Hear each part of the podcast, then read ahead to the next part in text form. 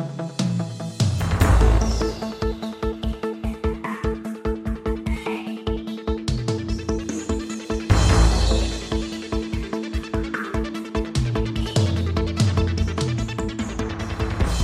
Olá, tá começando o 55 episódio do A Fonte da Gigahertz, patrocinado nessa semana pela Firmou Consultoria e pelo aplicativo Timing. Quem tá falando aqui é o Marcos Mendes e claro que assim como toda semana, o Felipe Espósito também tá por aqui, beleza? Tudo certo, Marcos. E aí, como é que tá? Tudo bom, parece que eu passei uns 15, 20 minutos com você nesse fim de semana, porque eu vi o seu vlog mais recente, do seu rolê Califórnia, México, São Paulo, Londrina. Cara, foi o vlog mais legal que você já fez, sabia? Sim, eu também. É, é, é um. Porque eu, nunca tinha feito esse tipo de edição, então cada vídeo novo foi um aprendizado. Depois que eu assisti, eu falava, hum, acho que no próximo eu posso mudar isso. Ah, no próximo eu posso fazer desse jeito. Então, esse último realmente, acho que em termos de edição, é, os cortes, a forma como eu coloquei as trilhas, acho que foi o mais legal mesmo. Sim, sim, a parte de. O equilíbrio entre você falar ou fazer alguma coisa e transições ficou bacana. Para o processo de edição, você notou uma diferença também? Foi mais rápido? Pra, porque está mais à vontade, confortável com a ferramenta? Como é que foi? Ah, sim, é bem mais rápido agora. Não muito, né? Porque eu tava olhando aqui a, a pastinha que eu coloco os clipes por, organizado por vídeo. E esse em específico teve mais de 200 vídeos. Então, assim, é, são 200 clipes, né? Então é bastante uhum, coisa, sim. é demorado. Mas em termos de aonde ir, como usar ali na hora do Final Cut mesmo, fazer os cortes, já tá tudo bem mais automático. Uhum. Ah, bacana. E você termina o vídeo falando sobre quem sabe fazer mais. Já tem ideia de que novos vlogs você vai fazer? Tem coisa já meio engatilhada? Como é que tá? Tem alguns planos, pensando em algumas coisas. Eventualmente, pode ser que eu também fale de tecnologia lá no canal, mas ele é algo mais abrangente. Uhum. Eu fiz com a ideia já de poder falar de outras coisas, mas não quer dizer que, hora ou outra, não tenha tecnologia ali no meio também. Boa. Eu vi, acho que foi no Instagram que você postou um lance do Threads, né, também. É, de, então. De tinha saído, uma explicação. Isso, fiz experimentos. Um, um, é, experimentos. Fiz um Reels, um videozinho curto, postei no TikTok também, então tô explorando coisas com vídeo. Eu, descobri, mexendo com vlog, com essas edições, que. Lembrei, na verdade, que vídeo é uma coisa que eu gosto bastante, mas que eu não explorava há muito tempo, até porque dá trabalho, né? Ter que gravar, editar, e quando você faz tudo isso sozinho, é mais trabalhoso ainda. Porém, como é um projeto paralelo, como eu mesmo disse ali no, no, no finalzinho do vlog, é algo que eu quero explorar um pouco mais para ver onde é que isso vai dar. Boa. E de tendo publicado, como é que foi que você sentiu o quanto isso espalhou, a reação das pessoas? Eu sei, as pessoas que já te conhecem, gostam de você, vão falar que o vídeo ficou legal, claro, né? Mas é, deu para chegar já fora um pouco da, da, da, bolha de pessoas que te seguem? Você notou esse tipo de coisa ou ainda tá muito cedo? Com o vlog, sim, eu já vi que tem ah, surgiram algumas pessoas do nada, é, por causa do assunto, né? Então, uhum. Ao mesmo tempo também vi algumas pessoas que eu conheço, mas que é uma galera que não acompanha tecnologia, mas que tá ali assistindo o vlog. Então, é, como eu não tô falando de algo que pelo principal motivo pelo qual as pessoas me seguem, então acabo atraindo pessoas novas. E acho que é legal por isso, né? Tem, tem o fato do, do meu público atual me acompanhar vendo algo diferente, que eu senti que, é, que o pessoal gostou também. Por, porque uhum. eu tô ali, né, sempre comentando tecnologia o tempo todo e agora eu tenho espaço para mostrar outras coisas que eu faço, assim como também tem gente chegando agora que não me conhece, que vai descobrir o meu trabalho com tecnologia por causa do vlog ou por causa dos vídeos. Então é uma coisa bem legal. Boa, legal. Parabéns. Continue fazendo. Estão bem bacanas os conteúdos. Pode deixar que vem mais por aí. Algum dia. Num futuro talvez próximo, talvez distante. Exato. A gente brinca na, da escala infinita de tempo, que eu importei lá do John Syracuse do ATP. Acho que é um apropriado falar aqui. Uma escala infinita de tempo vai estar cheio de vídeo. Boa. E a gente, é, eu falei do lance do vídeo de threads que você fez. Você está usando threads? O que você está achando? Porque é meio impossível não falar disso, né? Ah, é o assunto do momento. Estou usando threads, estou usando bastante threads. E para ser sincero, eu parei de usar o Twitter. É, eu, eu ainda uhum. tô com o meu Twitter, eu até comentei isso no meu threads que eu não pretendo deletar, porque assim, desde quando rolou aquela treta de Mastodon, Twitter, Elon Musk, eu continuava usando porque, enfim, por motivos mais de trabalho mesmo, muita coisa ainda acontece no Twitter, então eu não conseguia simplesmente ignorar, até porque tinha Mastodon, tinha Blue Sky, mas poucas pessoas migraram para essas plataformas, então eu ainda precisava ficar de olho no que estava acontecendo no Twitter. Ao mesmo tempo, eu tenho, tinha né, vários amigos ali ainda usando o Twitter, então eu gostava de ver o que eles estavam postando. Só que com o Threads, cara, eu acho que todo mundo foi para lá. Tipo, uhum. tanto o pessoal de tecnologia, a Gigahertz está no Threads, né? Mas também amigos pessoais, assim, pessoas que nunca usaram Twitter, nunca, que eu nunca vi por lá, que estão usando Threads e estão gostando. E é algo que eu sempre comentei nas minhas matérias que se tinha alguém que teria potencial para bater de frente com o Twitter, é a Meta. Uhum. E acho que esses primeiros dias aí mostraram que é, essa é a verdade, né? Realmente a Meta conseguiu vir aí para bater de frente com o Twitter. Eles já acho que estão chegando ou já ultrapassaram 100 milhões de usuários num período muito curto. Daqui a pouco alcança o Twitter já. Tem questão de aplicativo mesmo. Tem bastante coisa faltando, assim, para quem tá acostumado com o Twitter. Ainda não tem nem timeline só para quem você segue. É, faltam bastante coisas, mas foi um sólido 1.0, ao meu ver. Acho que eles lançaram no tempo certo e é isso que importa. Porque tem o Blue Sky, por exemplo, que tá naquela coisa até hoje de não, vamos melhorar, tá muito ruinzinho, a gente vai deixar restrito por convite. Perdeu o timing, né? Acho que agora já ficou tarde demais para eles conseguirem alguma coisa muito significativa. E a Meta fez algo já razoável, mas faltando coisas, porém bastante usável e que tá aí. Mais ou quase 100 milhões de pessoas se interessaram, pelo menos, em testar o aplicativo. É, eu tenho. Eh, tá sendo curioso ver, na verdade, o jeito meio ao vivo que o Facebook, a Meta, o Instagram, o Adam Mosseri, essas coisas vão ser intercambiáveis, como, como conforme a gente foi falando aqui. Mas estão posicionando já o Threads. Eu não sei se vai ser para o meu uso. Tem esse lance, tem um monte de coisa faltando, como você comentou, né? Só de não ter a timeline controlável, já para mim é uma coisa que eu não tenho muita vontade de usar, que eu entro lá, tem um monte de gente sem camiseta tirando foto no feed de espelho e pedindo like. Não é o tipo de coisa que eu tenha muita vontade de ver, né? Então, é, eu não, e o lance de você. Eles mesmos, o Adam Mosseri falou: ó, aqui não vai ser para foco em notícia, a gente não vai trazer discussões políticas para cá. E o que isso diz para mim é que vai ser uma rede de bastante conteúdo TikTokizável, sabe? Assim, aquela coisa mais. É, é o TikTok, é, é o Twitter mais TikTok, parece que vai ser o Threads, não de vídeo, mas de conteúdos desses. É, essas contas de fofoca, conta de meme mais voltado para aí. O Alan Mosseri tinha falado criação de conteúdo, então dá para ver que os criadores de conteúdo, os tradicionais, os que não pagaram para ter o selo de verificado, estão recebendo uma priorização ali aparecendo muito para mim, gente que eu não é que eu sigo ou que faz parte das minhas bolhas e redes, então com esses focos não vai ser, não sei se vai ser exatamente para eu usar e me substituir, por exemplo, um, um Mastodon assim como o Mastodon substituiu o Twitter, mesmo porque sem aplicativo para Mac, e não tem esperança que saia, pode até fazer lá o lance de você instalar o do iOS no Mac, porque eu tenho o chip M2, mas 90% do meu consumo de rede social é usar o, o, Ivory no Mac, né? Quando eu vou pro iPhone, aí eu abro as outras redes, né? Tem o Blue Sky, tem o, o Threads agora, etc. Mas para mim não vai substituir, mas tenho certeza que para muita gente vai apresentar é, esse, esse jeito de consumir, que são pessoas que nunca tiveram vontade de ter contato com o Twitter. Agora que o Twitter chegou no formato do Threads pra pessoa, né? A montanha foi até Maomé. É Maomé? Acho que é Maomé. Enfim.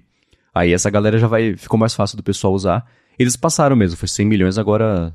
Dessa madrugada aí de ontem para hoje, já chegou a 100 milhões, então foi o recorde aí. Tiraram da OpenAI, que com o ChatGPT faz que dois meses, eles em que? Cinco dias, seis dias? Cinco, né? Conseguiram também chegar nisso aí. É, um número bem grande Acho que o principal motivo, e que é um acerto também, foi justamente ter vinculado o Threads ao Instagram, porque é um serviço que você não precisa criar conta. Instagram já tem um monte de gente usando, e é uma marca em que as pessoas confiam, de certa forma. Tem, a gente sabe, tem tanta questão da meta malvada, que eu também não sou nenhum fã da meta, mas eu tô lá no Instagram. Muita gente tá no Instagram, então você baixar um app que é só você apertar lá um botão, conectar seu Instagram e pronto, ele abriu, você pode começar a usar. É muito mais simples para as pessoas comuns que, por exemplo, o Mastodon, que agora eles até facilitaram um pouco, né? O, no Ivory, por exemplo, é fácil criar uma conta, mas eh, você tem que ir lá escolher o teu servidor e não sei o que. Só isso algumas pessoas ficam, como é que usa isso aqui, né? Sim. Então foi um acerto bem grande deles fazer esse vínculo com o Instagram. E tem, de novo, né, os, esses recursos aí que a gente comentou que ainda estão faltando, mas alguns o Alan Mosseri já falou que vem. Por exemplo, ele falou que vai ter uma timeline só para quem você segue, que aparentemente, pelo que eu entendi, foi uma decisão dele de lançar assim para não ficar aquela impressão de rede social vazia, né? Então, uhum.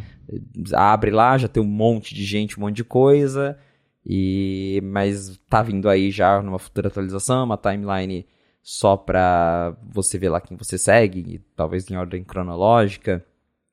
Isso de das notícias eu vi também que eles falaram que não vai ser um foco, porém, inevitavelmente, quando chegar a timeline só de quem você segue, em ordem cronológica, é algo que acho que vai acontecer igual no Twitter mesmo. As plataformas vão acabar indo e se você quiser usar assim, vai dar para usar assim. Mas a gente tem visto que Acho que foi no Canadá que a Meta, não só a Meta, mas a Google parou, pararam, no caso de dar destaque para links de notícias, porque teve alguma, alguma lei, alguma coisa que ia forçar eles a dar comissão para repostar notícias, e aí eles falaram, não, então não tem mais notícia nas nossas redes sociais. Aí eles foram hum. lá e tiraram, então acho que vai ser meio que isso. Eles não vão dar destaque, mas é, no caso do Threads, eventualmente vai acabar acontecendo. Mas eu tô bem curioso, é, bem, assim, empolgado para ver o futuro, porque esses cinco dias me mostraram que, para mim, pelo menos, é um potencial substituto do Twitter. E também para porque tá divertidíssimo ver essa briga com o Elon Musk, porque a gente viu já com Blue Sky, Mastodon, ele até tentou, né, na época que, que teve aquela primeira migração em massa para o Mastodon, ele bloqueou os links, depois desbloqueou. E agora com o Threads ele ficou bem sentido mesmo. Todo dia tem um post do Elon Musk cutucando o Zuckerberg, cutucando a meta. É, tá, ameaçou processar a meta já, falando que eles copiaram o projeto do Twitter, que eles estão contratando funcionários demitidos, que têm segredos. Poxa, não demitir, não demitir esses funcionários então, né? Mas, então, assim, dá pelas reações do Elon Musk, dá para ver que a meta tá conseguindo cutucar o Twitter mesmo. Sim, é, é, E isso é um espaço que o próprio Twitter deixou pro mercado, né? Então, não tem nem como falar que eles. E, e, esse negócio do processo, ah, vocês contrataram pessoas e falaram, cara, não tem ninguém do Twitter trabalhando aqui. Não foi, não foi isso que fez o negócio ser lançado e dar certo. Foi você, né, que nasceu. Então, é, vai ser. É, essa briga vai continuar. E o Musk é uma criança, né? Então ele vai continuar xingando e, e colocando a base de macacos voadores dele pra cima do, dos inimigos, né? Então. Exato. Essa já é, dá até preguiça de pensar desse lado da conversa. Porém, vai ter. Threads já, já ficou, né? Já vai dar, dar pra ver que ele vai seguir aí no mercado, porque tem o peso da meta, né? Dá pra falar ah, eles se aproveitaram da base do Instagram, roubaram no jogo e conseguiram um monte de gente, né, de graça, entre aspas, porque foi fácil de fazer migração. Mas é o que eles tinham na mão para fazer e como eles fizeram. Dava pra esperar que eles fossem algo diferente, porque sabe que a meta é a meta, né? Então tem todos esses lados aí. Mas dá pra ver que o pessoal, uma parte das pessoas está empolgada com o lançamento do Threads e se ficar por lá e curtir, que bom. O pessoal tem uma casa nova, né? Exato. Mais uma opção para quem tava insatisfeito com o Twitter. E é muito engraçado isso, porque a gente vinha acompanhando a meta, eles estavam sofrendo bastante, assim, entre aspas, a meta ainda é uma empresa grande tudo. Porém, o, os produtos ali, né, o MetaQuest, gastaram muito dinheiro e ele não vai para frente. O Instagram vinha perdendo gente pro TikTok, Facebook a gente sabe que muita gente parou de usar. Tem o WhatsApp que é bastante forte, mas em geral a meta tava meio tentando correr atrás de alguma coisa nova para conseguir atrair a galera e o Elon Musk foi lá e entregou essa coisa nova assim na mão deles, né? Então uhum. É, bem o que você falou, o Elon Musk nasceu e deu para o Zuckerberg uma, uma nova chance aí para se para fazer o nome da meta na internet. É isso aí. Quem quiser saber um pouquinho mais sobre o que eu pensei a respeito da situação toda, neste último fim de semana eu estreiei na Casa Nova. Colunas semanais agora aos sábados vão sair no Mac Magazine e foi inevitável. Né? Tive que falar, tive não, mas escolhi falar sobre o lance do lançamento do Threads e como foi é, uns 15 anos o Facebook esperando a hora certa para lançar e a hora certa se fez presente e eles lançaram a plataforma. Então quem quiser dar uma lida lá, comentem. Tem muita gente que enfim, né, gosta muito do Elon Musk e não vê desse jeito, mas opiniões estão aí para serem ditas, né? Passado esse Exatamente. momento aqui, vamos começar. Eu quero, eu quero trazer aqui o, um, uma espécie de um follow-up, porque a Apple liberou na semana passada a terceira leva de betas. Eu sei que saiu do iOS 17, saiu do macOS Sonoma também? Sim, saiu. Foi tudo, né? Tá. Beta de tudo, isso. Beleza. E você tá rodando aí já a terceira versão? Já tô rodando os betas mais recentes aqui. Boa, eu tive um contato rápido com betas nesse fim de semana, com beta, na verdade, do, do iOS 17. Meu irmão veio visitar aqui em São José, que a gente foi correr no fim de semana. E aí, foi a primeira vez que eu mexi no beta, que eu não coloquei nada aqui, sigo é, resistindo à tentação de instalar betas nas coisas. Mas eu estava curioso especialmente sobre os widgets interativos, que no fundo, na prática, acho que são a única novidade grande mesmo que a gente vai usar no dia a dia, né? De, de, de pelo menos minha impressão. Na hora que ele me deu, eu mexi nisso, eu falei, tá, que, que mais que tem mesmo nesse beta? Eu nem lembro. Aí ele mostrou lá a tela bloqueada com o iPhone carregando de lado, né? Que tem o. Que ele vira aquele painel de acesso rápido a informações, que fica bonitinho. Mas pelo menos para mim foi curioso que eu tenho aqui um carregador que esses é uma base que deixa o iPhone de pé e carrega por indução. E ele carrega com o iPhone deitado também, mas o iPhone deitado com o display assim, com a base sobrando para cima, ficou horroroso. Falei, bom, se eu for usar um negócio desse, eu tenho que comprar um apoio bonitinho, magnético, para deixar ali e etc. Mas esse terceiro beta, é... você notou diferença de estabilidade em relação aos outros dois? É... Porque me parece que não mudou muita coisa né, do capô para fora, mas embaixo do capô, do capô para dentro, teve modificações, pelo que você fuçou e viu? É, usando aqui, que eu, eu tô usando no meu iPhone 14 desde, desde o primeiro beta. Então, assim, em termos de desempenho, para quem tava. pros curiosos de plantão que não aguentam ficar sem o beta, a coisa tá mais usável, não tem mais. A gente até, eu vi vocês comentando lá no, no ADT que tinha aquele bug que o Rambo tava passando, que eu também tava vendo aqui que se desbloqueava o iPhone e não acontecia nada, ele ficava no seu wallpaper ali, né? É o design clean do Johnny Ive, a evolução master do, do, do minimalismo, em que você só via o seu plano de fundo. Isso foi corrigido, não está acontecendo mais, aplicativo de banco todos funcionando, então acho até que, na verdade, acho não, o beta público deve com certeza sair nessa semana, porque até fuçando ali no, no Dev Center, um detalhezinho mínimo mais que confirma isso, é que o, os links do, do, do, do IPSW, os dois primeiros eles tinham lá, tipo, ah, apple.com barra WWDC, barra alguma coisa assim, e agora eles já renomearam para Summer Seed, que geralmente é quando eles vão lançar o beta para todo mundo. Então já está tudo engatilhado para sair o beta público a qualquer momento. E essa versão, esse beta 3 deve ser o primeiro beta público que tá de certa forma estável, não quer dizer que não tem bugs, tem bugs ainda, mas já melhorou muito. Agora você falou dos recursos e eu mesmo fiquei surpreso que do beta 2 pro 3 não mudou nada praticamente, porque geralmente acho que nos 3, 4 primeiros beta é, costuma ter, não que vai ficar mudando tudo de beta para beta, mas costumam ter mais mudanças, costumam ter mais coisas que não deu tempo de colocar lá na primeira versão, que vão aparecendo depois. E as mudanças estão bem, já foram bem pequenas no beta 2 e menores ainda no 3. Se eu não me engano, uma das novidades é que agora você consegue ver ali os créditos das músicas no Apple Music, que é um recurso que vem do Apple Music Classical, agora eles colocaram também no Apple Music normal, achei super legal. Aí uhum, mas ninguém assim, liga, né? Exatamente, ninguém liga. Tipo, legal, nunca vou usar. Mas enfim. Aí tem ali uma mudancinha ou outra visual no aplicativo Casa. É, eu até postaram lá no 95 que eu tinha encontrado que agora lá nos ajustes de câmera do iOS tem um novo toggle para você preservar os ajustes de profundidade, né? que é o modo retrato basicamente, que antes fazia parte de uma outra opção e agora ganhou o seu próprio menu, né? Virou uma opção dedicada mas assim, não teve, não, praticamente não teve recurso novo, não teve nenhuma mudança significativa.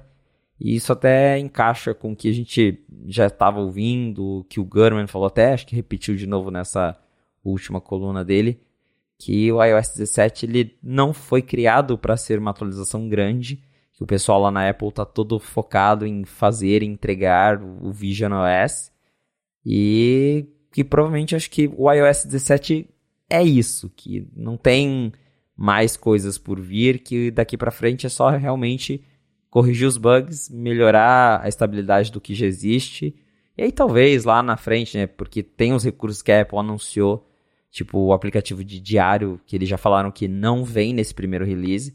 Então ainda tem coisas por vir, mas para essa versão 17.0 acho que não tem mais surpresas. É realmente uma atualização pequena e que a partir de agora eu espero, pelo menos, que eles foquem de fato nisso de corrigir os bugs e melhorar a estabilidade, porque tá precisando.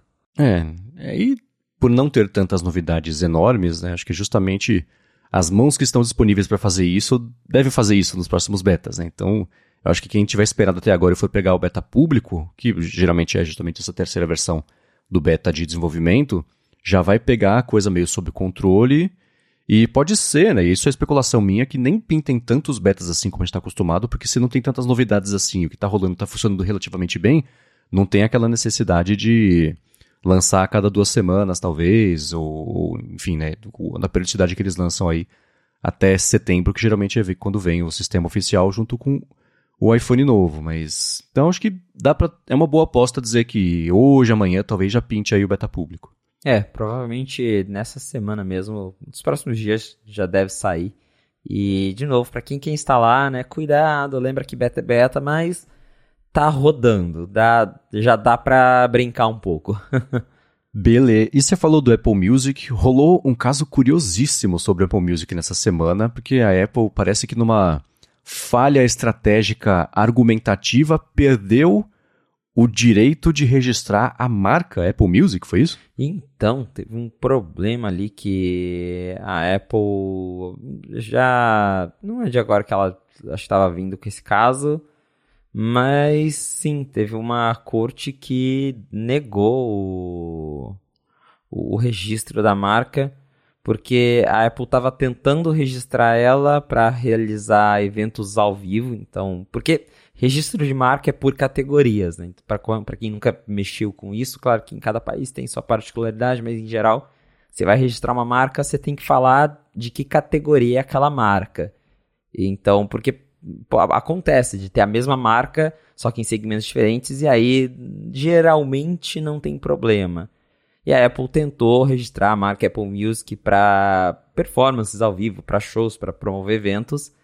E aí não só ela teve esse pedido negado, como eles cancelaram o trademark do Apple Music, Apple Music, plataforma que já existe. Então assim, claro que a Apple ela vai tentar recorrer, essas coisas vão longe, mas é bem irônico que logo né, a Apple tenha feito isso de conseguir perder o trademark de uma marca que ela já tem e que ela usa todo dia, né? É, você falou do lance de marca e o registro de diferentes mercados. A própria Apple teve um problema com isso com a gravadora Apple dos Beatles. Né? Então, esse mesmo assunto, né, e, justamente é, no acordo, depois a compra da Apple, da, dos direitos, etc., é, a parte de música ao vivo não estava no espectro e tem o Apple Jazz, né, um músico que tem o Apple Jazz, que tem essa marca e argumentou que Apple Music e Apple Jazz vai ficar muito parecido, aí fui onde deu errado aí. E a parte de coisas ao vivo é importante para a Apple, né? Você tem, por exemplo, desde o Apple Music do, do, do Super Bowl lá, que é, é era Pepsi, agora é Apple Music, patrocina, até os próprios eventos. Tinha, eles faziam em Londres Apple Music Festival, talvez Isso, chamava lá que, no. Que era o, o, o finado iTunes Festival que voltou Isso. agora como Apple Music Festival. É, que era naquela Roundhouse, acho, em Londres. Eu estava em Londres uma vez, estava rodando o Apple Music Festival, ia ter um show da Florence The Machine, talvez, mas precisava ter convite, e estava esgotado, óbvio, né? Então não deu pra, pra fazer, mas. E faz tempo que eles não fazem algo assim também, me parece. Mas com o Apple Music sendo importante da parte de serviços e assinaturas para Apple, certamente era uma coisa que eles em breve iam acabar reativando, né? Então, muito curioso eles não só terem perdido por conta disso, como ter falado, ah, então vamos tirar esse pedaço e falar de novo? A gente falou, não, cara, não. e pronto, e ficou por isso mesmo, né? Muito estranho. Não, bem estranho mesmo, mas a Apple com certeza vai colocar os advogados para correr atrás disso. Sim. Mas porém o mais curioso é que isso aconteceu nos Estados Unidos, não foi em nenhum outro país, não foi na Europa que sempre uhum. pega no pé da Apple, não foi no Brasil que tem a Gradiente brigando com a Apple, foi na casa da Apple mesmo, lá nos Estados Unidos. É, e tem uma questão importante aí também, né? A Apple tendo perdido é, é, muito. Vale, quem não viu ainda, lê a, a matéria completa para ver o, o, lance a lance de como é que foi essa, essa perda. Foi um, uma atrapalhada atrás da outra para chegar nisso. E o problema é o seguinte, né? Ela perdendo este julgamento, tudo bem que cada país tem a sua, como você falou, sua particularidade. Mas certamente a Gradiente hoje se sente um pouco mais confiante de que ela deve conseguir algo parecido, agora que a Apple perdeu em casa o Apple Music, que também é uma uma marca forte, afinal tem Apple no nome, né? O iPhone é um outro tipo de marca forte, mas ainda assim é o caso do carregador que a gente fala, né? Ela vai brigar em todos os países, porque se ela perder em um, aí começa o efeito dominó, ela começa a perder em mais e isso vira um caso sério. Então aqui, se eu fosse do time legal da Gradiente, eu estaria bem atento e fazendo anotações furiosamente a respeito desse caso. Com certeza eles já estão sabendo disso. Exatamente. Agora, de streaming para streaming, né? pintou nesses últimos dias um trailer, acho que foi o primeiro trailer completo do Killers of the Flower Moon, que é o filme do Scorsese, que tem uma, uma expectativa grande, né, que vai estrear no Apple TV Plus e também em cinemas, né, que é uma estratégia da Apple para Oscar. Mas antes de falar sobre isso, eu quero tirar um minutinho do episódio para agradecer a Firmou Consultoria, que está mais uma vez patrocinando aqui o A Fonte. A Firmou oferece serviços de contabilidade consultiva e gestão financeira e ela é especializada em startups, desenvolvedores, empreendedores, profissionais liberais, pequenas e médias empresas também. Então, para você que está pensando em abrir a sua empresa ou desenrolar alguma pendência aí da, da vida PJ, do seu CNPJ e tudo mais, afirmou resolve. Ela vai além de oferecer serviços de contabilidade do dia a dia e atua como uma mentora financeira para você e para sua empresa. E a gente aqui da Gigahertz conhece muito bem isso, porque foi graças aos serviços de paralegal da Firmou que a gente lançou há pouco mais de um ano a rede em tempo recorde, sem atraso, sem problema, parte de contabilidade, burocracia. Para mim, uma coisa inédita, nunca vi isso acontecer. Afirmou conhece as melhores estratégias para você abrir e manter também a sua empresa, sempre de olho na economia de custos, em tributos, o tributo certo também para cada categoria e, especialmente na área de TI, ela sabe fazer a legalização da empresa do jeito certinho para você ganhar tempo, deixar isso 100% na mão deles e se focar mesmo no dia a dia da sua empresa. Para conhecer melhor os serviços da Firmou e se livrar desse perrengue que é a parte burocrática e financeira também, a legalização e manutenção fiscal da sua empresa, faz o seguinte: procura por arroba Firmou Consultoria no Facebook ou no Instagram afirmou estar tá pronta para ajudar todo mundo que escuta aqui o A Fonte, independente da sua necessidade, e a gente tem certeza que ela vai resolver tudo para você, assim como ela faz todo dia aqui para a gente na Gigahertz. Então, mais uma vez, arroba firmou consultoria, tanto no Facebook quanto também no Instagram. Muito obrigado, Afirmou, pelo patrocínio de mais esse episódio do A Fonte e por literalmente todo o apoio a Gigahertz. Valeu, Firmou! Muito bem, a Apple está começando, acho que a etapa final aí de, de, de promoção ou de, enfim, né, tentando empolgar o pessoal para ver o filme Killers of the Flower Moon, que eu não sei se já tem nome em português, eu posso caçar aqui rapidinho. Você sabe, Felipe, você tem? Não, eu também não sei. É, eu vou caçar aqui rapidinho.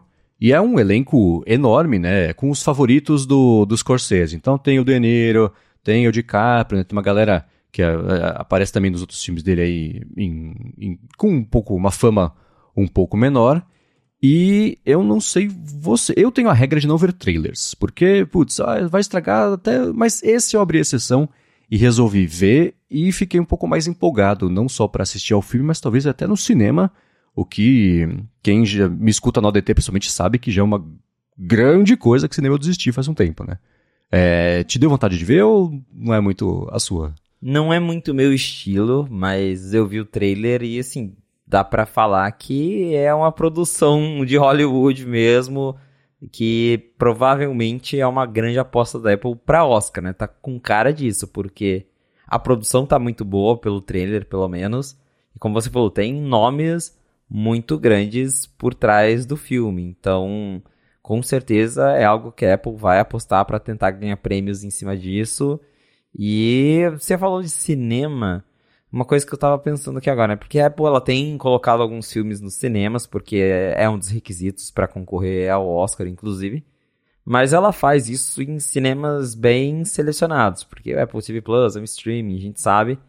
Mas eu gostaria de ver, por exemplo, alguma coisa aqui no Brasil ou pro resto do mundo. Então acho que um, um filme desse, com esse elenco, com essas pessoas, seria um bom candidato para ela forçar mesmo uma estreia mundial, por exemplo, nos cinemas. Acho que seria uma coisa bem interessante. Talvez quando sair o filme eu pare para ver, porque de fato essa questão de produção mesmo tá parece que tá bem forte. É, e tem uma coisa também que é o seguinte: o, a academia tá mudando as regras por que significa você ter um filme que pode se candidatar a, a ser indicado ao Oscar. E o que eles estão mudando? Primeiro, a abrangência da quantidade de cinemas nos Estados Unidos, onde o filme vai estrear, vai ser muito mais agora em vários estados e etc. E parece que o filme não vai poder estrear no streaming antes dele ter cumprido um período de exclusividade no cinema, que eu acho que vai aumentar também, ou ele já era grande e os streamers não estavam respeitando isso. Então, uh, os estúdios enfim, as plataformas de streaming principalmente vão ser forçadas a ter uma presença maior no cinema mesmo, que é um jeito dos estúdios tradicionais se protegerem, porque o streaming não tem. É, nunca teve interesse, enfim, é, é, até a manha de fazer essas estreias. Então, não vejo isso obrigando a Apple por enquanto a lançar no Brasil. E o filme, ele é baseado num livro que é a tradução literal, Assassinos da Lua das Flores. Então, imagino, é até o trailer, imagino não, o trailer da Apple Brasil lá no YouTube já tá como Assassinos da Lua das Flores. Então esse deve ser o nome mesmo, que é estranho, né? Porque é literal, mas ainda assim soa uh, meio estranho. Soa estranho. É, de qualquer forma, eu acho que esse, esse lançamento de streamings vai ser cada vez mais abrangente. Pode chegar um dia em que esse tipo de coisa estreie aqui no Brasil, mas acho que não será o caso. Ele está marcado para estrear no streaming em outubro, né? Isso me falha a memória. E, enfim, né, para quem gosta de cinema, apesar do Scorsese ter é, mudado um pouco ao longo da carreira dele, da parte clássica de, dos Raging Bulls da vida, né, do próprio Taxi Driver, ainda assim é o Scorsese, né? Então quem gosta de cinema certamente vai ter o quê? Umas, todo o filme dele comprido umas três horas aí para se divertir a partir de outubro ou antes, dependendo do lugar onde quem tá escutando aqui é, mora. Então tá aí, três horas e meia de filme, tá vendo? É, ele, ele não, o lance dele é, é esse, né? Vou deixar, claro, o link na descrição aqui pra matéria do Night 5 que saiu é, falando sobre o trailer. E não faltou notícia de Apple TV nessa semana, né? Porque ela tinha disponibilizado há umas duas semanas o primeiro episódio de Silo, ou Silo, no Twitter. E ela fez uma coisa parecida. Para promover a temporada nova de Foundation, ela disponibilizou o primeiro episódio de graça, só que no YouTube agora. Então, e acho que é nessa sexta-feira, né, que estreia a, a, temporada nova do Foundation. Isso. E aí rolou essa promoção lá, que também, de novo, nesse mesmo estilo de, de promover o episódio lá no, no Twitter, tá fazendo agora no YouTube. E a estreia é. É, Isso, é nessa sexta-feira. Isso, é, exatamente, é, é. E eu não sei, existe um lance de que na própria Apple TV, talvez, dá para ver os primeiros episódios das séries sem ter uma conta, sem ser assinante? Não tem um lance desse? Do Apple TV Plus? É, não, não é uma regra, mas para algumas séries eles fazem isso. Eu lembro que na estreia do, do Apple TV Plus mesmo eles faziam isso. E de vez em quando eles escolhem algumas séries que você consegue ver dois até três episódios sem ter que ser um assinante. É, e uma coisa que é, é interessante sobre esse lance do YouTube, talvez por isso eles tenham resolvido fazer no YouTube, é que é o seguinte, né? A partir das três da tarde, então bem na hora da publicação aqui desse episódio, para quem está escutando o episódio gosta muito de Foundation, pode pausar e ir lá no, no canal do, do YouTube onde tá, porque vai rolar um, uma pergunta, uma sessão ao vivo de perguntas e respostas é, com, com o, o, o, Como é que ele chama? O David Goyer, que é um dos, dos produtores eh, que está envolvidos aí em fazer a série existir. Então, para quem está muito afim de saber da segunda temporada ou conversar sobre a primeira, quem sabe emplacar uma perguntinha, vai aqui na descrição que tem o um link para quem quiser dar uma espiadinha é, nessa live. E, e tem sido legal ver a Apple fazer alguns experimentos com o, multimídias, literalmente, né, em outras mídias, para promover os programas dela. Desde fazer podcasts, por exemplo, que são é, para você escutar junto com os episódios, e tem o próprio do For All Mankind, que era bacana, com, sei lá, entrevistas com as pessoas da NASA, para repercutir ou alguma coisa do episódio, ou falar de projetos mesmo. E é, é o próprio elenco, é uma, esqueci o nome da atriz, que faz a Danielle Poole na, na série, ela que apresenta o, o podcast, então... E ao mesmo tempo a Apple estreou lá aquele High Desert, que é com a Patricia Arquette, né, que está em Severance, produzido pelo Ben Stiller, que produz Severance, mas já cancelou. A primeira temporada terminou e eles, ah, não vamos renovar, mas não removeram também do streaming. Vai ficar lá, então a Apple tá testando trocentas coisas, né, pra plataforma dela de streaming, ver se consegue emplacar mais sucessos. É, isso de publicar em outras plataformas é interessante porque acaba atraindo pessoas que normalmente, mesmo com episódio de graça lá no Apple TV, não entrariam lá para isso. Porque, enfim, a pessoa às vezes não quer criar uma conta, às vezes não tem um produto da Apple e não tem o aplicativo TV de um jeito fácil. E aí, se tá lá no Twitter para você assistir, tá lá no YouTube, a pessoa acaba falando, ah, então deixa eu ver isso aqui. E tem a questão também no Twitter mesmo do, do, do dos reposts, né? A galera retweetando. Então, a, acaba alcançando mais pessoas que se interessam e aí assinam o serviço, ou pelo menos fazem o trial ali para conhecer mais coisas.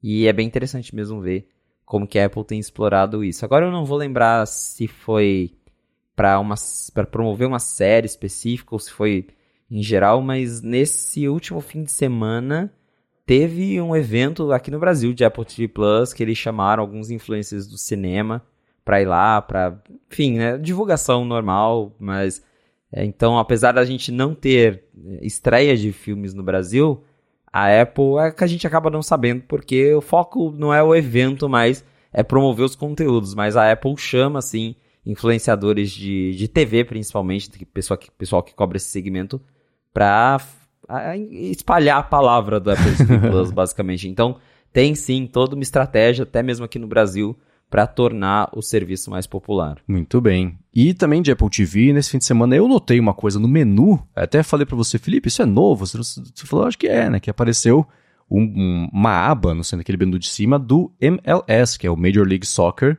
que a Apple tá tentando fazer emplacar, mas me parece que ela tá precisando fazer muita força para fazer emplacar, então não sei se emplacou, né?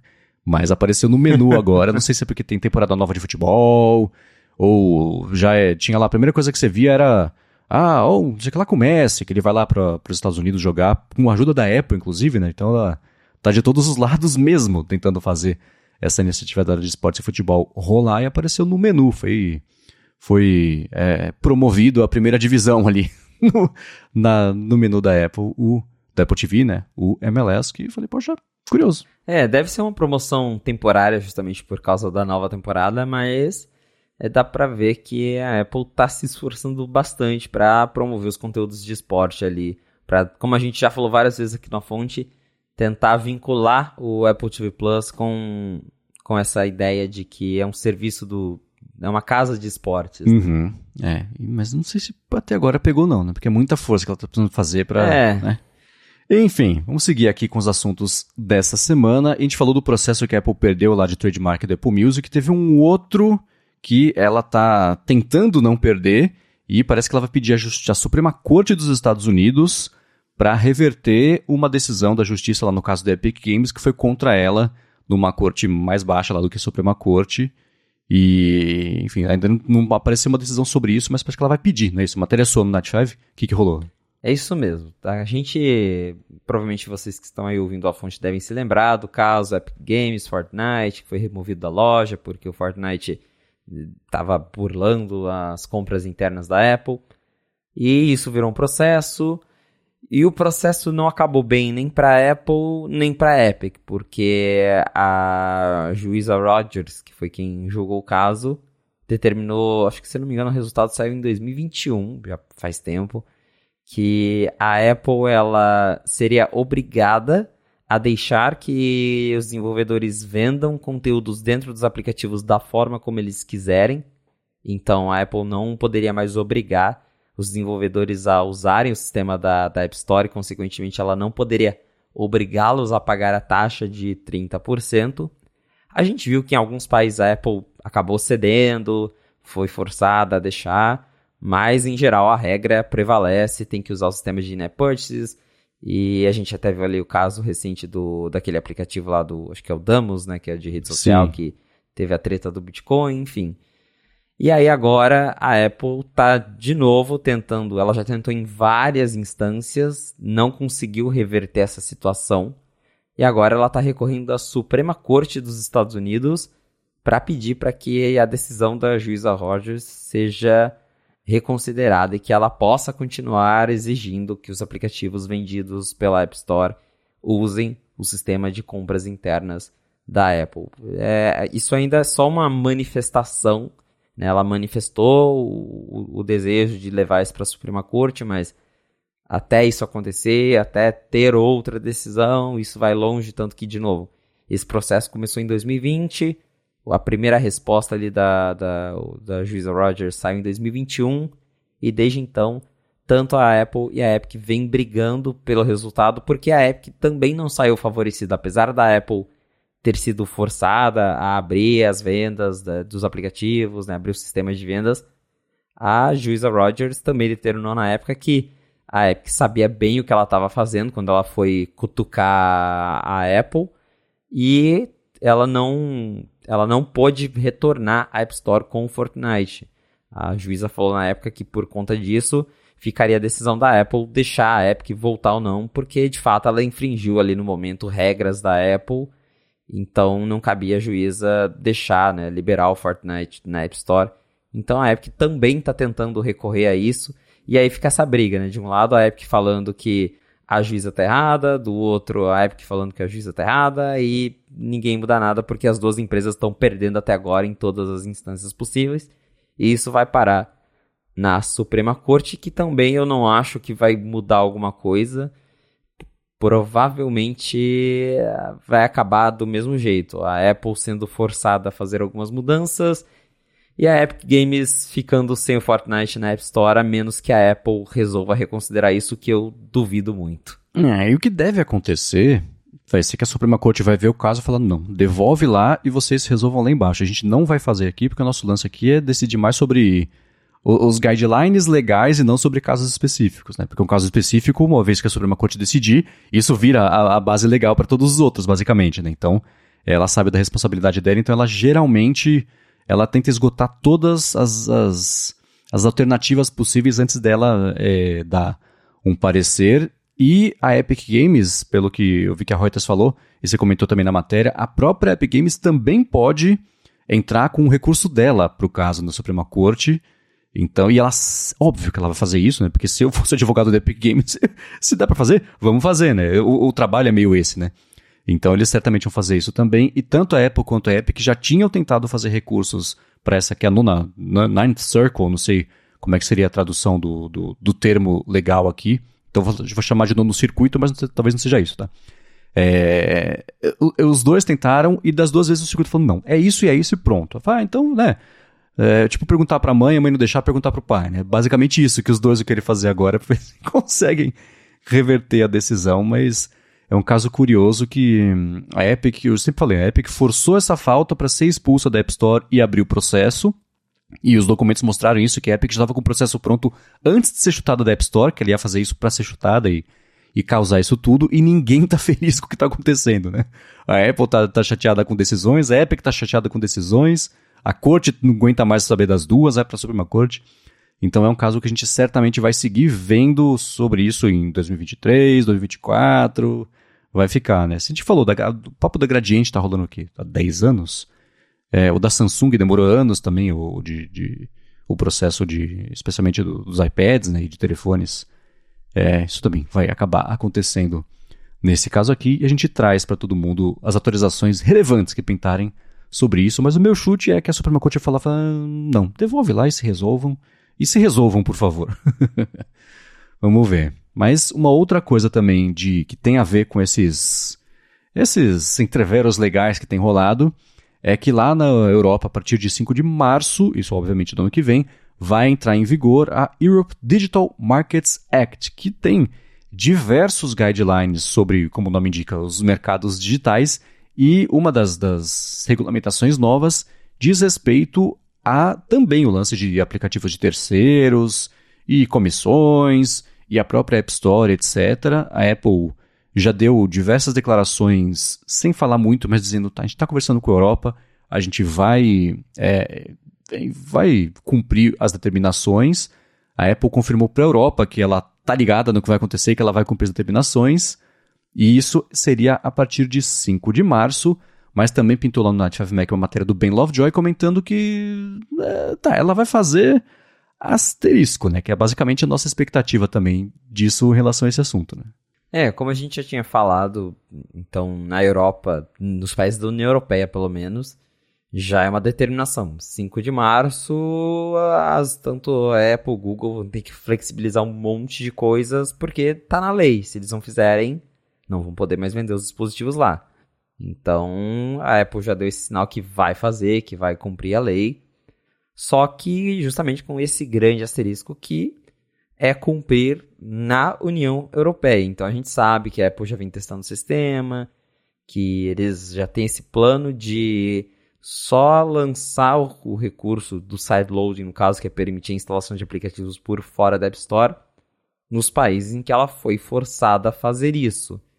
Claro que, com a União Europeia aprovando esse projeto, volta no que a gente acabou de comentar, abre precedentes para que isso aconteça em vários outros lugares do mundo, porque a gente sabe, acho que o Japão já está investigando a Apple, já tem aí alguns países que conseguiram forçar a Apple a liberar as vendas de compras internas por fora da, da App Store ou reduzir a comissão. Então, provavelmente isso vai acabar indo para outros lugares, mas a Apple vai, ela não vai tornar isso uma feature do iOS propriamente, mas sim algo que ah, o Japão agora está forçando a gente. OK, libera no Japão. E assim vai. Porque tanto que tinha já o rumor de que o iOS 17 seria a primeira versão a ter o sideloading, e conforme eu já, também já escrevi sobre, não tem nada anunciado. E provavelmente, se o deadline é 5 de março, ela vai esperar até 5 de março para lançar essa atualização só para a galera da Europa. Eu acho que isso não vai vir antes da hora, ela vai segurar até o último minuto possível para fazer essa modificação no iOS que vai deixar as pessoas é, burlarem, né, de certa forma, a App Store agora de um jeito legal. Então, pra galera aí que tá ansioso por isso, a menos que você esteja na União Europeia, não se empolgue muito, porque dificilmente isso vai chegar pro resto do mundo, a menos por enquanto, né? Ah, pode ser que a Apple seja forçada a isso, mas aí são outros processos, outras questões.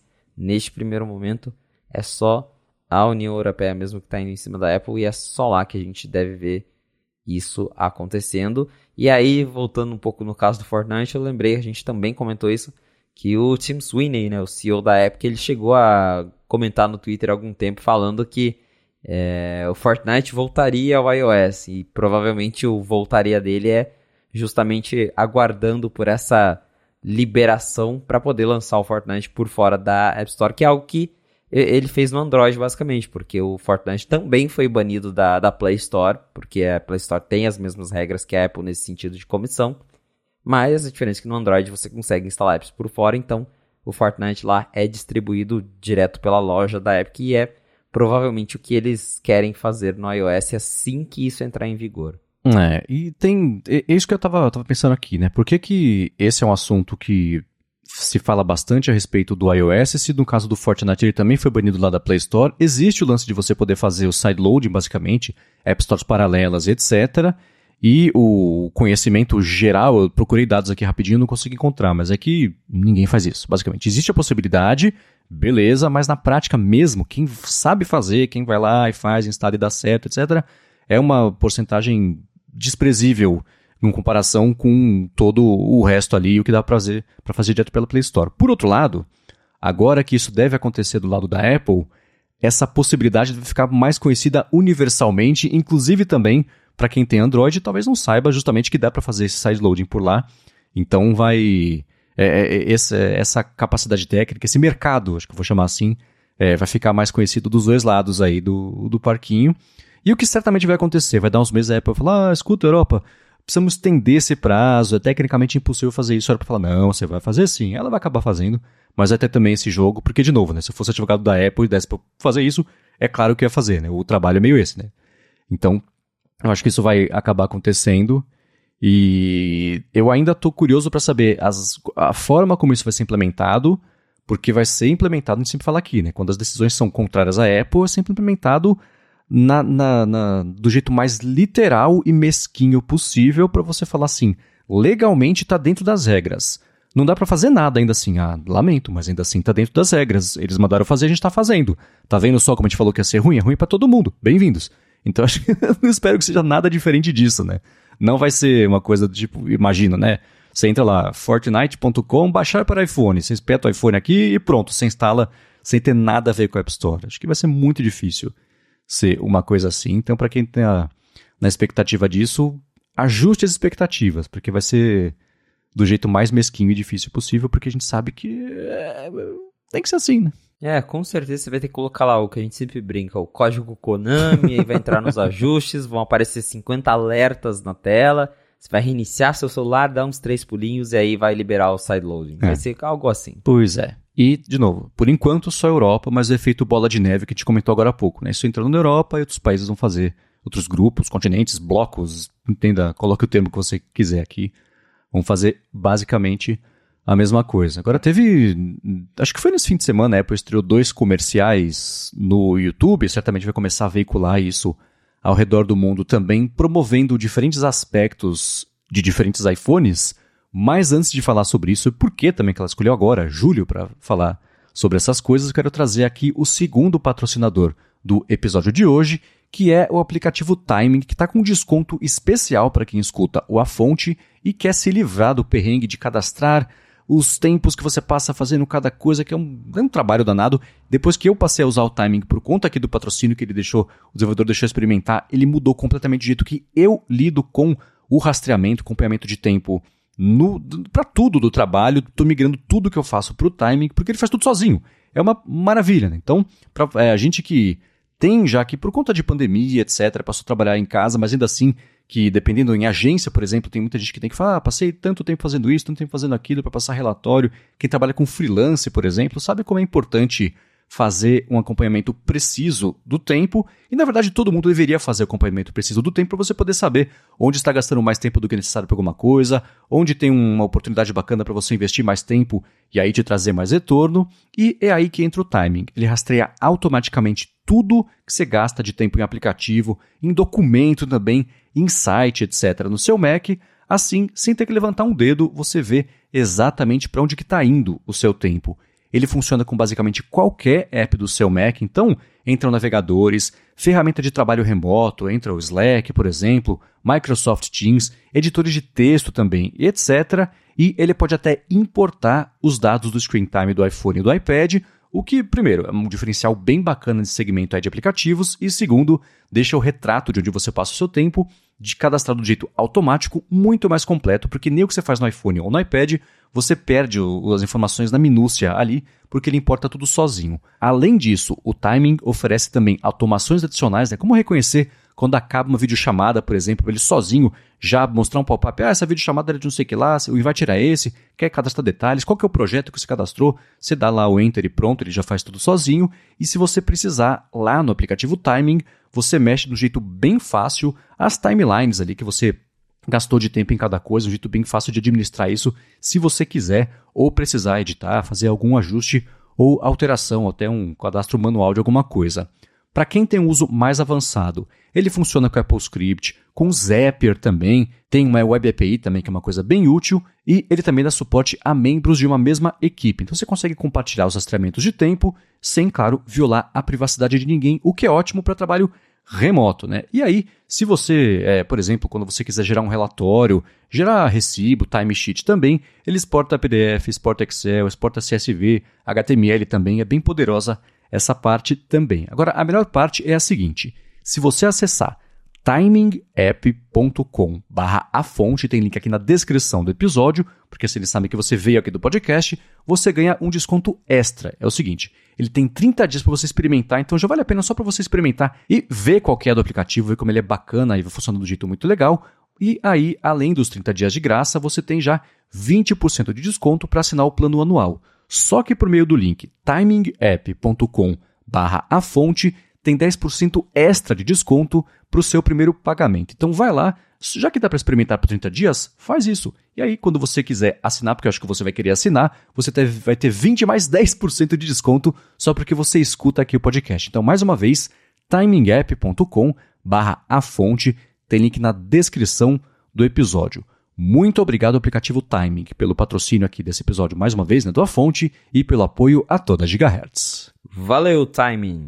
E vamos lá, de, na, na madrugada, né, aqui de domingo para segunda-feira, pintou pelo menos a notícia de que a Apple divulgou dois comerciais. Um promovendo o, a função de segurança de detecção de acidentes de carro e um outro comercial promovendo como o iPhone Pro tem bateria por quilômetros, devia ser basicamente, que é battery for miles. Né? Você falou, ah, a gente podia comentar sobre isso, o lance da bateria, né, da Apple promover o, o iPhone Pro e também acho que o Crash Test é um período delicado pelo falar sobre o, isso. O porque Plus, na verdade. O Plus, né? eu falei Pro, é.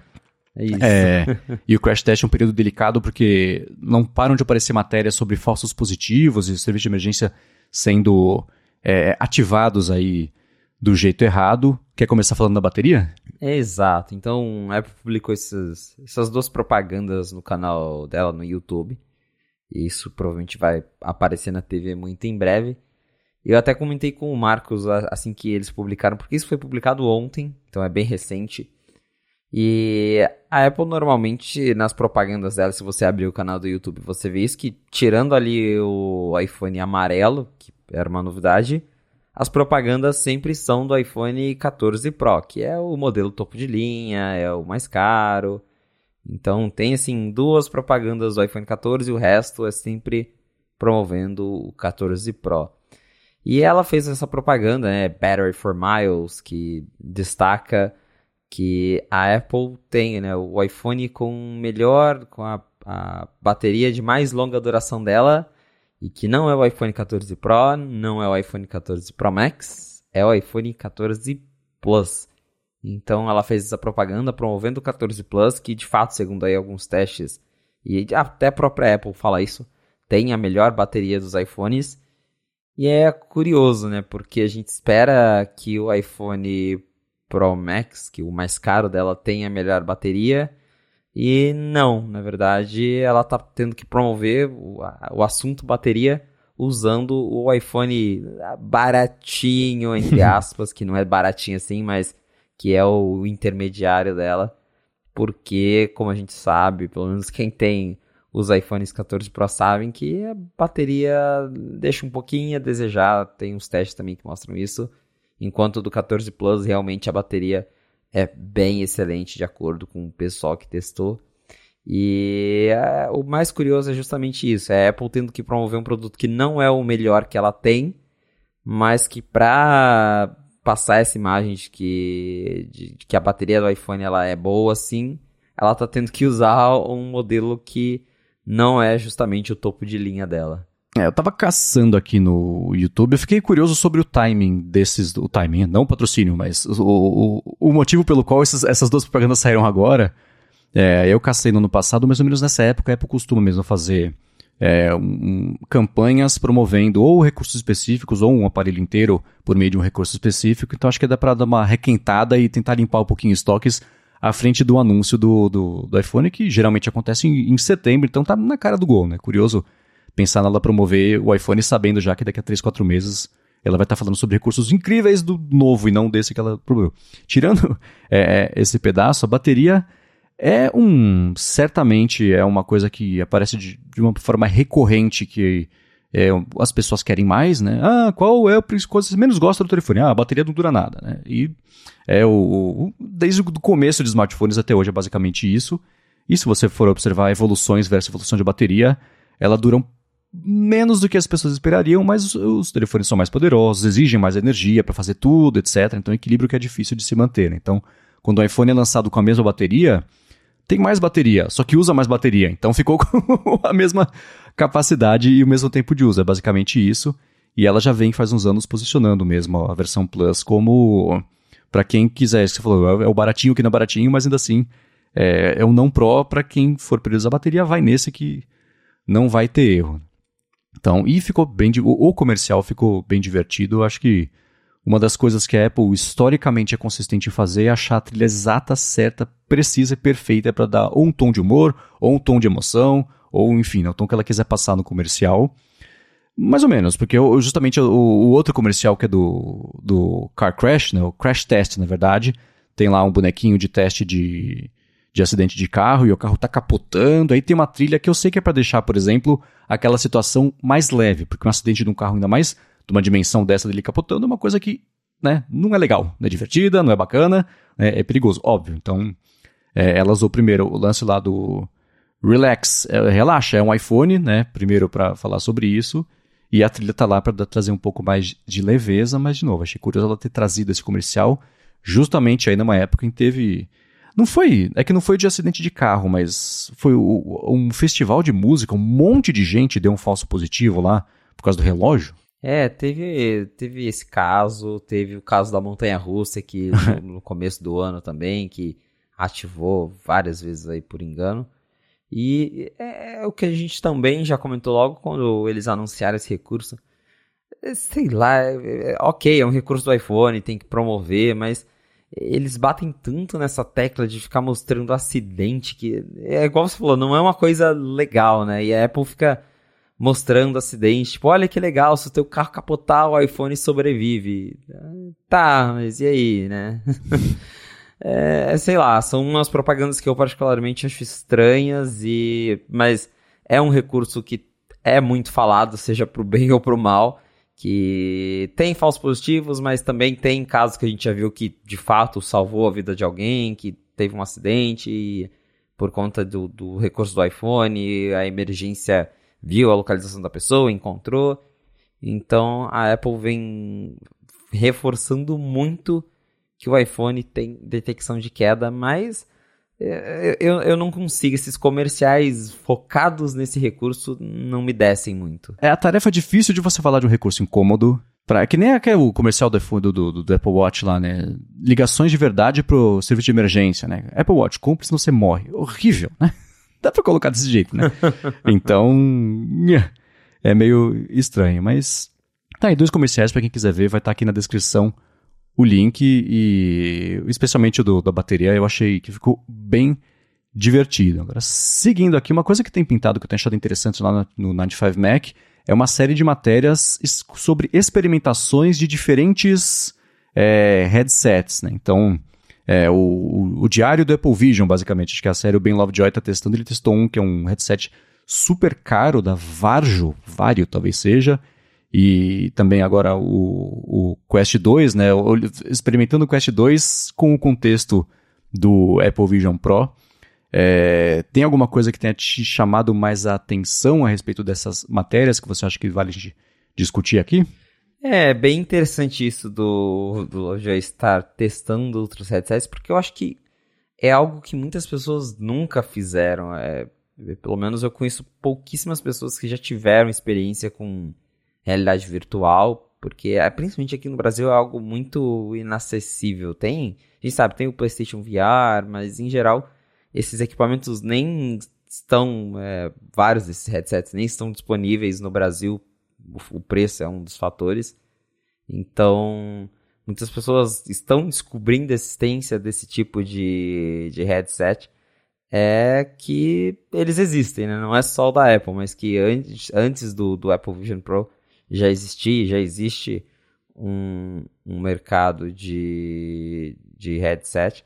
E o Lovejoy agora está mostrando não só isso, mas para depois, acho que até ter uma base para ele comparar com o Apple Vision Pro quando ele estiver disponível, porque de novo vai demorar um tempinho até as pessoas normais conseguirem testar o Vision Pro. Então ele fez ali uma matéria do sobre o Quest, né, que é o, o headset da Meta, e ele falou também ali da experiência dele com como conforto, que ele comparou ali com os, os relatos que o pessoal falou na época com o, sobre, sobre o Apple Vision, se ele era confortável ou não.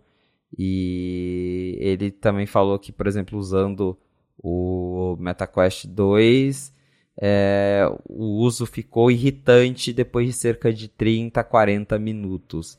que ele diz que não chega a ser algo super assim que torna impossível de usar, mas que depois aí de uma meia horinha usando, você começa a sentir o peso daquilo na sua cabeça e, e incomoda. Né? Então, que parece que pelo que a gente ouviu até do, do nosso colega Tássios, que usou ali o Vision Pro por 30 minutos, a questão do conforto não foi um problema.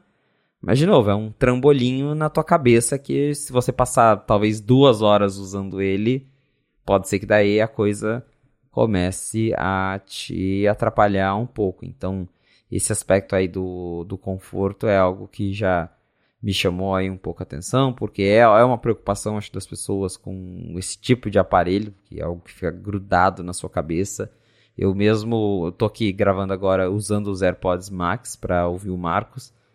E são fones pesados que depois de uma hora usando eles começam a me incomodar um pouquinho. Então imagino como que é essa questão do, do headset. Aí o Lovejoy também ele cita na matéria é, como o recurso pass-through, que, que é basicamente como você pode ver o, o mundo real através do, do headset. E ele fala que o, o da Meta mesmo é bem ruim. É, ele fala até que é como se fosse uma filmagem de câmera de segurança dos anos 80, porque a qualidade da imagem é bem ruim e não dá para você usar para de fato sair andando como se você estivesse vendo o mundo real, que é o que a Apple está tentando fazer com o Vision Pro. E também o Tassos contou aqui numa fonte que para ele, é, apesar de ter alguns momentos em que dava para perceber que era uma imagem de câmera que caiu um pouquinho a qualidade, em geral é algo bem assim estável e que tem uma qualidade bastante aceitável. Então é bem interessante ver é, o Lovejoy é, se entrando assim né, nessa nesse mundo do, dos headsets para contar para a gente as impressões dele, porque de fato é um universo que poucas pessoas conhecem. Eu mesmo nunca tive a oportunidade de brincar mesmo para valer com esses produtos. Testei um ou outro, mas por muito pouco tempo, então é legal a gente ver esse tipo de, de relato agora, antes aí, meses antes do, do Vision Pro chegar às lojas. É, ele tem. É, é curioso fazer essa experimentação de diversos dispositivos. Ele publicou também, acho que informado por isso, uma reflexão sobre para que, que vai servir o Vision Pro. Ele levantou 10 hipóteses, 10 respostas, 10 aplicações, 10 usos pro Vision Pro. E essa matéria é curiosa por dois motivos, né? Se a gente tem que levantar 10 hipóteses para que, que serve alguma coisa, ninguém sabe para que, serve, né? Por outro lado, pode ser justamente por isso, é por estar deixando as opções dela abertas para ver o que, que pega para ela investir, etc, etc. Isso é uma parte que a gente já discutiu, mas é, das aplicações que ele está colocando, né, com base nas experiências que ele fez é, com esses outros headsets, é, nenhuma me parece ser que sozinha vai sustentar o dispositivo. Ele fala, por exemplo, sobre jogos, sobre viagem virtual, que eu acho que tá, não é exatamente jogo, mas está mais próximo disso do que, por exemplo, usos corporativos. Né? Ele fala sobre é, uso empresarial, treinamento, até um que é interessante para emergências, né? Quem for lá, que em inglês é, chamam de first responders, não sei, o pessoal da emergência, mesmo que chegar numa situação médica de emergência, né, tá usando um headset, consegue já transmitir a imagem do que está acontecendo ali para alguém no hospital, para hoje aí preparando a pessoa que vai lidar com a pessoa no hospital, ou a pessoa que está no hospital dar instruções ali de como fazer alguma coisa específica, etc. É, tudo isso são exemplos pontuais, né? Ao longo dos, da última década, eu acho, de, de tecnologia imersiva, tudo sempre migrou para o corporativo. Então, HoloLens, o próprio Google Glass, era sempre a empresa, ah, putz, o cara que faz a manutenção do, do, do, motor do avião. Ele está lá com o headset e ele consegue acessar em tempo real o manual e aplicar por cima dos fios lá as tags de que fio que é o que, para saber qual que vai cortar, onde junta. Tudo isso é super legal, super útil para essas coisas específicas, mas não sustentam uma categoria. A própria migração dessas coisas para o corporativo é, aconteceu porque é tudo muito caro. É tudo muito caro porque é uma tecnologia incipiente, então não estava sendo produzido em massa, não tinha pesquisa, dinheiro. Então a bola de neve que levou a essa situação. Então eu vou deixar aqui na descrição o link para quem quiser ver as hipóteses que o Ben Lovejoy levantou a respeito disso. Né? Tem uma que é super legal, que é desse Varjo Vário, que é uma cozinha em 3D. Então tem um ambiente lá que está vazio e aí vai preenchendo o ambiente com como é que vai ficar, pode ser um projeto arquitetônico, uma reforma, etc. Mas, de novo, né, tudo pequenas aplicações para isso, mas aos pouquinhos, conforme ele for lançado, e forem sendo lançados aplicativos, que eu tenho falado o tempo inteiro sobre isso, né? Ele sozinho, não sei, não desperta interesse, mas à medida que forem aparecendo aplicativos úteis, bacanas, interessantes, divertidos para usar, vai despertar a curiosidade de mais pessoas, pelo menos mexerem nisso, né? Marcar um horário lá na Apple Store para fazer a demonstração, por exemplo, como é, pintou a notícia de que vai ser assim nos poucos países onde ele vai é, chegar no, no futuro aí, depois do lançamento americano. Mas aos pouquinhos ele vai encontrar o mercado dele, mas nesse momento ainda parece que o mercado vai ser esse mesmo que existe hoje, que é menor do que a Apple está fazendo parecer com essa primeira promoção aí do, do Vision Pro. É, 3.500 dólares não tem jeito. O público doméstico vai ser muito pequeno mesmo. Só quem tem muito dinheiro para jogar dinheiro fora num negócio para brincar em casa, para assistir Apple TV Plus, vai acabar caindo nas graças do corporativo mesmo, que tem sim usos bem legais para isso, como você bem citou isso do, do, do, do, dos mecânicos de avião mesmo, de que pessoal que mexe com isso, o HoloLens já é bastante usado nesse segmento, então o da Apple tem potencial também para entrar nisso. E a gente volta também, né? A Apple ter usado o nome Vision Pro já implica que acho que é um produto voltado mesmo para esses profissionais. Na demonstração a gente vê a Apple falar, ah, você pode assistir vídeo com, pode ver Apple TV Plus, pode ter jogo. Mas acho que é, o foco dessa versão é realmente o mercado profissional nesse primeiro momento e eventualmente quando vier um modelo menos caro, aí talvez a coisa mude um pouco. É isso aí. Agora, saiu. É, o Test Flight foi liberado né, para aplicativos de Vision OS. Já tem pintado uma coisa ou outra de pessoal desenvolvendo coisas que chamem a atenção?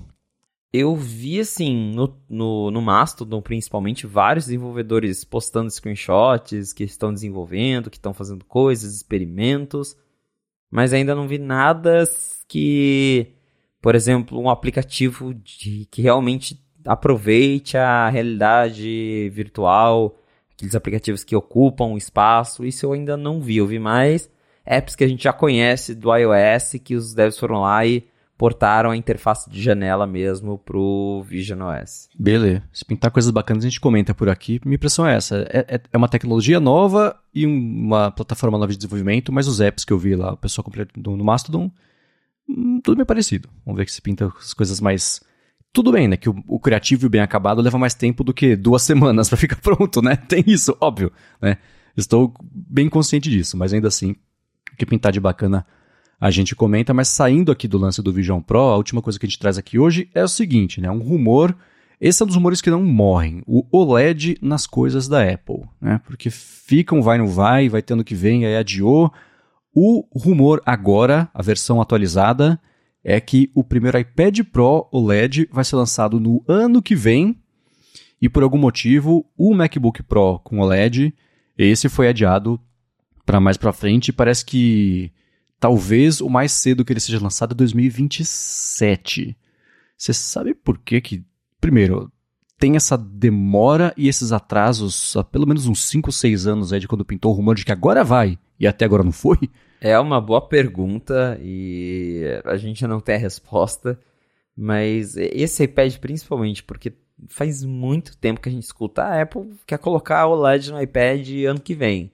Aí chegou no que vem e aí o rumor se repete. A Apple vai colocar o LED no iPad ano que vem. E a gente até tinha escutado que o iPad do ano passado, no caso, que é o, M2, que ele seria redesenhado, que ele ia ter uma traseira diferente, que ele ia ter carregamento sem fio. E por fim a novidade dele foi o chip M2. De resto ele continua essencialmente igual ao outro iPad, não mudou tela, não mudou design, até as câmeras continuaram as mesmas. Então faz tempo já que a gente está ouvindo que vai ter uma grande mudança no iPad, mas ela nunca chega. Especificamente sobre o OLED, talvez seja questão de fornecimento. A gente sabe que fornecimento está complicado, a Apple está tendo problema com vários produtos, então talvez eles tenham optado por não mexer do que mexer e faltar, não, não, a demanda não, não conseguirem atender a demanda justamente por não terem peças disponíveis. Então, acredito que seja mais uma questão aí de, de fornecimento mesmo, de ter é, unidades suficientes disponíveis, até porque a produção de tela OLED nos padrões da Apple é mais complicada, porque a gente sabe que o OLED ele sofre de burn-in, e que é aquela quando a, a tela fica queimada, né, o, o, a imagem fica gravada na tela, e a Apple sempre destacou que ela tem um padrão rígido para escolher as telas que, que são resistentes a isso, que tem a calibragem de cores que, que a Apple escolheu. Que o OLED está aí já no, nos produtos da Apple há bastante tempo, desde 2015 no Apple Watch, desde 2017 no, no iPhone.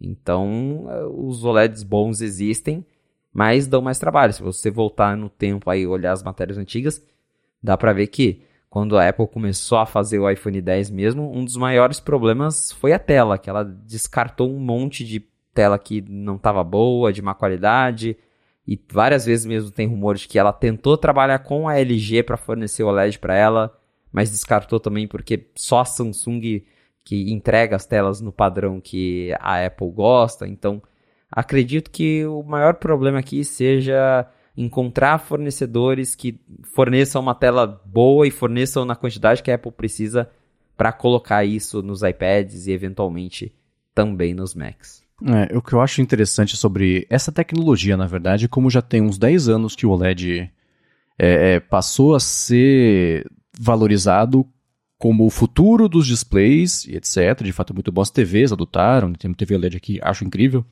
É, e ao mesmo tempo que a Apple tentou desenvolver outras tecnologias e colocar nos produtos dela, ainda segue perseguindo o OLED. Então, nesse meio tempo, não ficou mais fácil ou mais barato produzir OLED na, no, na qualidade que a Apple quer, no volume que a Apple quer, e ao mesmo, também, mesmo tempo também, nenhuma outra tecnologia apareceu com essa mesma entrega e que seja né, fácil ou dê para produzir do jeito barato para a Apple e consistente. Então, displays são um mercado bem difícil né, de você trazer é, é, novidades nesse ponto. Né? Existem coisas que melhoraram ao longo dos anos, como por exemplo, até a disposição dos pixels, né? que a Apple usa é, uma disposição diferente de você ter só o RGB um lado do outro, né? tem o diamante, tem não sei o que lá, diamante digo, a disposição no formato de diamante, tem várias tecnologias diferentes de como fazer um display hoje em dia, que são proprietárias, né? Então, a Apple, ela, ela, ela engenha o display dela. Aí ela fala para a Samsung, Samsung faz. Aí a Samsung faz e com as especificações da Apple, proprietárias, sem poder colocar isso no próprio display que a Samsung vende nos telefones dela, os dela são uma outra coisa. Então, um mercado que é muito maluco de tecnologia e fornecedores e adoção e, e o barateamento para fazer rápido essas coisas e, e, e, colocar em cada vez mais dispositivos. Se a gente está falando hoje de no MacBook Pro chegar em 2027 só, é o que, que impede que, que, que, isso chegue mais cedo ou, ou, essa adoção rápida. Então é muito estranho ver como esses rumores já tem uns bons quase 10 anos aí que estão acontecendo e que ainda assim, é, ao mesmo tempo, a última grande evolução que apareceu nos monitores veio, sei lá, tela retina, digo, em MacBook Pro, principalmente, né? Tela retina e, e o, como é que chama lá, o, a frequência... O ProMotion. O ProMotion, exatamente, né? Mas a tecnologia, o motor ali do display por algum motivo, tá difícil de, de atualizar ou de fazer o upgrade técnico que a Apple queria. Né? É, e é isso. Existem várias tecnologias de tela e eu acho que nenhuma delas é a definitiva, porque até a matéria do, do Chance cita isso que a Apple tentou seguir com o mini LED em alguns produtos. Os MacBook Pro hoje eles usam mini LED e o iPad Pro maior, o menor não, mas o maior de 12.9 polegadas usa mini LED. E para explicar assim rapidamente o que, que é cada coisa, o OLED, você tem uma tela que ao invés de ter um. No, no LCD a gente tem o, o, display que mostra as imagens e atrás tem literalmente né, um, um LED, uma iluminação que ilumina aquela imagem. No OLED você tem um. Cada pixel é iluminado individualmente, por isso que os pretos são pretos de verdade, porque você na área preta a tela ela apaga, então você tem ali um detalhe preciso de onde a tela vai apagar, de onde ela vai acender, controle preciso de iluminação, por isso que a gente tem, por exemplo, o HDR, que funciona muito bem nos iPhones, justamente porque a, a, a tela ela consegue iluminar pontos específicos, apagar pontos específicos, só que o OLED ele vem com esse problema de que sofre burn-in, a tela pode queimar, ela dura menos que as outras tecnologias de tela. Então, por isso que, por mais que em termos de imagem ele seja bom, tem esse problema que as fabricantes tentam buscar soluções. Uma delas foi o mini LED. O mini LED ele é um meio termo entre o LED normal e o OLED, porque ele não tem iluminação individual por pixels e ele também não sofre do problema do LED burn-in, ele não queima com tanta facilidade. Só que você também não tem tanta precisão, porque ao invés de você ter uma iluminação individual por cada pixel, você tem ali vários pontos, são milhares de pontos na tela, que ele acende ou apaga esses pontos, só que quem tem o iPad Pro com mini LED ou o MacBook Pro que tem o mini LED faz o teste de colocar um fundo preto e passar o mouse, uhum. que você vê ali uma, uma bolha branca esmaecida em volta do mouse, porque ele não tem controle preciso dos pixels, é um pequeno LED que está acendendo ali em volta daquela área.